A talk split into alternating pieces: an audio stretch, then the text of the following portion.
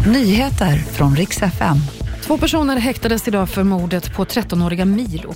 Och så ska det handla om Zlatan, för nu verkar det vara klart att han återvände hem och då pratar vi om Milan. Två män häktades idag för mordet på 13-åriga Milo. Männen är i 25-årsåldern, båda är på sannolika skäl misstänkta för mord.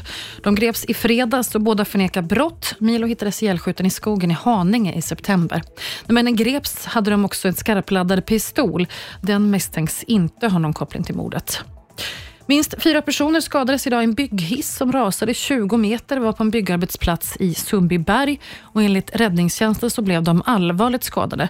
Orsaken till olyckan är fortfarande okänd. Polisen har inlett en förundersökning om arbetsmiljöbrott. Nu verkar det vara klart att Zlatan återvänder till Milan. Han kommer bli en del av klubbens styrelse och väntas presenteras inom kort. Enligt italienska medier ska han jobba med ägaren med att hjälpa klubbens kommande åren. Själv säger han i ett pressmeddelande att för honom så är Milan familj och det här det är som att komma hem till en klubb som han älskar där han avslutade sin spelarkarriär och nu börjar sitt nästa kapitel. Och Det var nyheterna. Jag heter Maria Granström.